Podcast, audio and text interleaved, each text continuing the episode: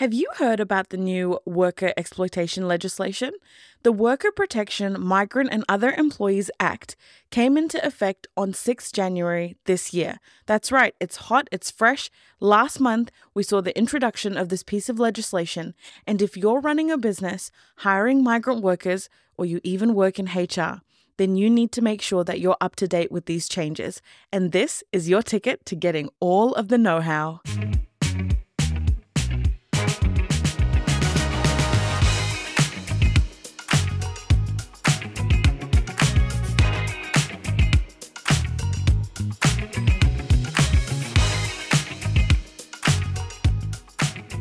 Hi, everyone. Welcome back to Law Lenz. My name is Sanam, and thank you so much for tuning in today. It has been so lovely seeing all of the traction of this podcast. It is amazing to see people reaching out and also for you to be following, to be subscribing, and to be following me on LinkedIn. I absolutely love it. It is not lost on me. And please feel free to share this with your colleagues, with your friends, anybody that will find employment law a little bit interesting. And if you know business owners out there, they want them to feel empowered in the workplace. I want them to really harness employment relations in their workplace. So do me a favor, share it with someone that you know, and hopefully they will find this valuable. Now, if you're in the immigration space, then I am sure, 100% sure, you would have heard about this change to the legislation. For the rest of us, including me, if you're not in that space and you're a small to medium business and you're just running your day to day, maybe even you're hiring migrant workers quite regularly, this still could have flown under the radar. I know definitely with all of the changes to fair pay agreements and with trial periods, people were very much shifting their focus towards that. What flew under the radar is some major changes when it comes to worker protection. And a lot of it has to do with introducing a suite of changes across the Employment Relations Act, across the Immigration Act, across the Companies Act. These are three major pieces of legislation. And this particular bill was first introduced in 2022, believe it or not. It's taken a couple of years to get it through and over the line it, the whole purpose and the whole idea behind it is to improve the compliance and enforcement legislation so that employers are deterred from exploiting migrant workers. Of course, it applies to all workers, but there is a specific focus usually when, when discussing these types of legislation around migrant worker exploitation. Before we get into that, you know what time it is. It's time for Laughs with Law Lenz, where I give you a dry joke in these episodes. Why did the office computer go on a diet? It had too many cookies. Look, clear your cookies, people. Clear your cookies. Be careful accepting all of those cookies. You never know when your computer's got to go on a diet. all right. So now that the dry joke is done, we are going to get into a very heavy topic. So I had to throw one into this one. But like I said, you might have heard about worker exploitation you might not have ever heard of the terminology before, and you might be thinking, what is this? What is worker exploitation? And what does this mean for, for me, my business? So, worker exploitation has been described as non minor breaches. So, non minor breaches of employment standards. Now, one of the most extreme forms of exploitation that we see is slavery, and that's modern slavery.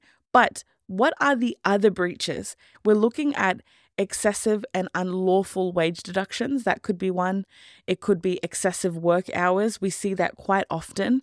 Employees that are asked to work maybe 80 hours in the week or something like that when they're actually hired to work 40 and exploitative working conditions. So they might not get any rest or meal breaks and they might not get any PPE or they might not be provided with the general protections that they should be provided health and safety wise to do their job. Failure to pay minimum standards or minimum entitlements is also another one, and non payment of wages. Also, violating visa conditions as well could be another factor. And that could be something as I say, as simple, because it could be something as simple as you've hired somebody on a particular visa type and they get a wage per hour based on that and you need to pay that, but you've maybe reached an agreement with the employee to pay them less. That's not okay because it still violates their visa. When you step into that territory, it becomes this migrant worker exploitation. So you really need to be careful with how you're going about it. Now, these changes are impacting different legislation. So, what I wanted to do was first look at the changes to the Immigration Act. The first change will actually require employers to provide employment related documentation within 10 working days of being requested by an immigration officer. So let's say that an immigration officer approaches you and they say, Look, we need these documents, and th- this is a list of, of all of these employment documents that we need. If you turn around and you can't supply it within that moment, then you will need to abide by that 10 working day rule. Now, there are three new immigration infringement offenses that an employer can do. Apparently, they do not change the employer's obligations. This is what Immigration New Zealand is saying. So, this shouldn't come from left field completely. And the whole purpose behind adding these three new immigration infringement offenses is to strengthen and standardize the sanction for non compliance. Now, what are these three new offenses?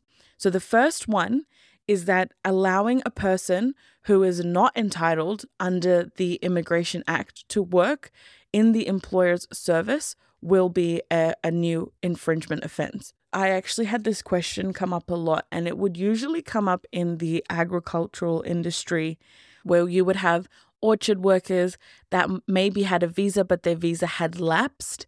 And a lot of employers don't realize that as soon as that visa ticks over into expiration, you can't have them working for you in the workplace. It's absolutely not allowed. That is a breach of your obligations as an employer. It's also a breach of the employee and them being a visa holder. They are now illegally in New Zealand working. And if their visa is tied to them working and living in New Zealand, then now they've breached their rights to actually stay in New Zealand. So it is quite serious. And I, I remember dealing with one particular scenario and situation where the employer basically said, What do I do? Because this person's visa, we just, we completely forgot and now it's expired and it's taking weeks and weeks to apply for a new one and they've got to work. We need them. And I said, I know, I understand, but they're not allowed to be in the workplace. They're not allowed to be working without a visa. It's illegal. So you really need to make sure that you have some sort of system where you are notified and that you are staying on top of it. Because a lot of times I noticed employers didn't even check if an employee had a visa at the time of hiring. But now, obviously, with the accredited employer work visa, things have changed a little bit there. But still, you'd be surprised depending on the type of visa how many employers just don't check or they've checked and they've forgotten or they don't keep one on record. Take their details, make sure you get a copy of their passport, a copy of the visa and the visa conditions, because that's the only way you'll have the ability to search things as well to check their visa records. So, the second breach is employing a person in a manner that is inconsistent with a work related condition of that person's visa. So, not employing them correctly as per their visa conditions is the second breach. Let's say that there are certain pay requirements uh, under the visa, or maybe they should only be working 40 hours, they should only be getting paid $25, for example. If that is the case, and I've seen a lot of times employers may agree with the employee to pay them less or just to get them over the line to get the visa, they'll set the pay at that much, but they'll end up paying the employee less, and the employee, being a migrant worker, will go along with it. If that is the case, then this is a breach of the visa conditions. So that means that if MBIE decides to crack down because we do know that they do crack down on certain industries like hospitality or horticulture and agriculture, construction. These areas do have higher rates of migrant workers statistically. So it, you need to be careful because if you're paying your employees outside of those visa conditions, if you're giving them hours outside of what those conditions need to be, then that's going to be a huge issue, especially if you see a labor inspectorate or somebody come in, even from Immigration New Zealand, somebody coming in and doing an audit. It's always better to be on the safer side. The third one is failing to comply with a requirement to supply documents within 10 working days. So, remember, I mentioned earlier that you need to, if an immigration officer comes in and they're asking you for these employment related documents, you need to provide them within that 10 day time frame. If you look at their commentary, they are under the assumption that an employer would have all these documents in order. I laugh at that because nobody has their documents in order. It is very difficult to have your documents in order. If they're going off of this assumption, then unfortunately we have to go off of that assumption too. But instead of making it an assumption, we have to make it the real thing. So make sure that your documents are in order so that you can supply anything to them. And like I said, the things that I noticed the most was that employers would not keep any visa records. They wouldn't have the employee's passport details or anything like that. Now, another area that has been introduced into the Immigration Act is enabling the chief executive of MBIE, so the Ministry of Business, Innovation and Employment, to publish the names of employers who offend against the Immigration Act. This is a big change. So now we're going to be naming people.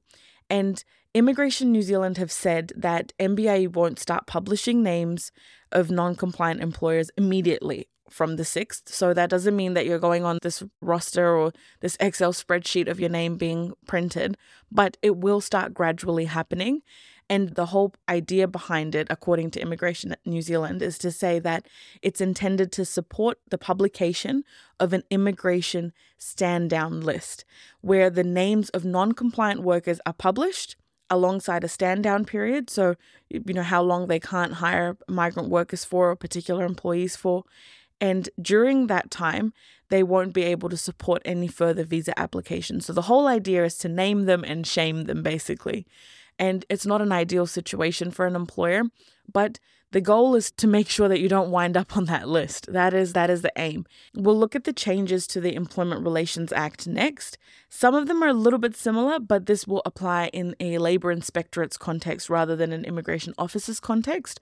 So the first one is that employers who are unable to immediately comply with the labor inspectorate's requirement to supply copies or produce records for inspection must meet a 10 day requirement to supply the documents. This means that as an employer, you need to make sure that all of your documents are in order because when the labor inspectorate comes in and you can't supply or provide these particular documents to them, which are going to be relating to their inquiries, then you only have 10 days. Before, employers would generally take their time because they would be trying to gather everything. You've got your payroll stuff maybe sitting with an accountant as well as in your payroll system, and now you're trying to print everything off or collate all the documents. All of that will take a lot of time, but the concern there is that you just don't have that time anymore. You really don't. And if you fail to provide this information, there are now infringement notices that a labour inspectorate can issue. The first one is an infringement notice and a fee of $1,000 per offence, up to a maximum of $20,000 in infringement fees in a three month period. That's a lot. That's a lot. That's like buying a massive new piece of equipment for your business. That is a lot of money. And it's a lot of money that could be saved from just mitigating a lot of the risks by having your documents in order, maybe having an online platform that you can use to house all of that information. Also, making sure that you're not breaching minimum entitlements or minimum standards. Sometimes in the moment, it might seem like a good idea. Maybe the employee is on board, but all it takes is one employee to turn and be unhappy, and then it just goes downhill from there. So, the second infringement notice that the Labour Inspectorate can issue is to seek a penalty at the Employment Relations Authority level for each of the breaches, up to $10,000 for an individual or $20,000 against a company or a corporate body. So there are two major infringement notices that they can issue now. And we're looking at additional fines, we're looking at coming after not only the individual at the authority level, but also they can look at coming for the company instead. So you really need to be mindful of this and keep that in mind. So there has been one major change to the company's legislation and it crosses over into the other areas. Basically, people that are convicted of migrant worker exploitation or people that are trafficking are going to be disqualified from managing or directing a company. That is heavy, people. That is big.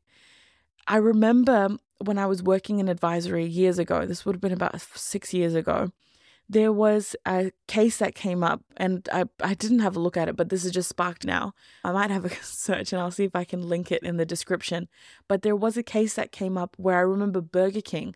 I was so shocked coming to New Zealand and hearing about a, a massive organization like Burger King not paying their migrant workers correctly and being banned basically from hiring migrant workers on that stand down list that we just spoke about.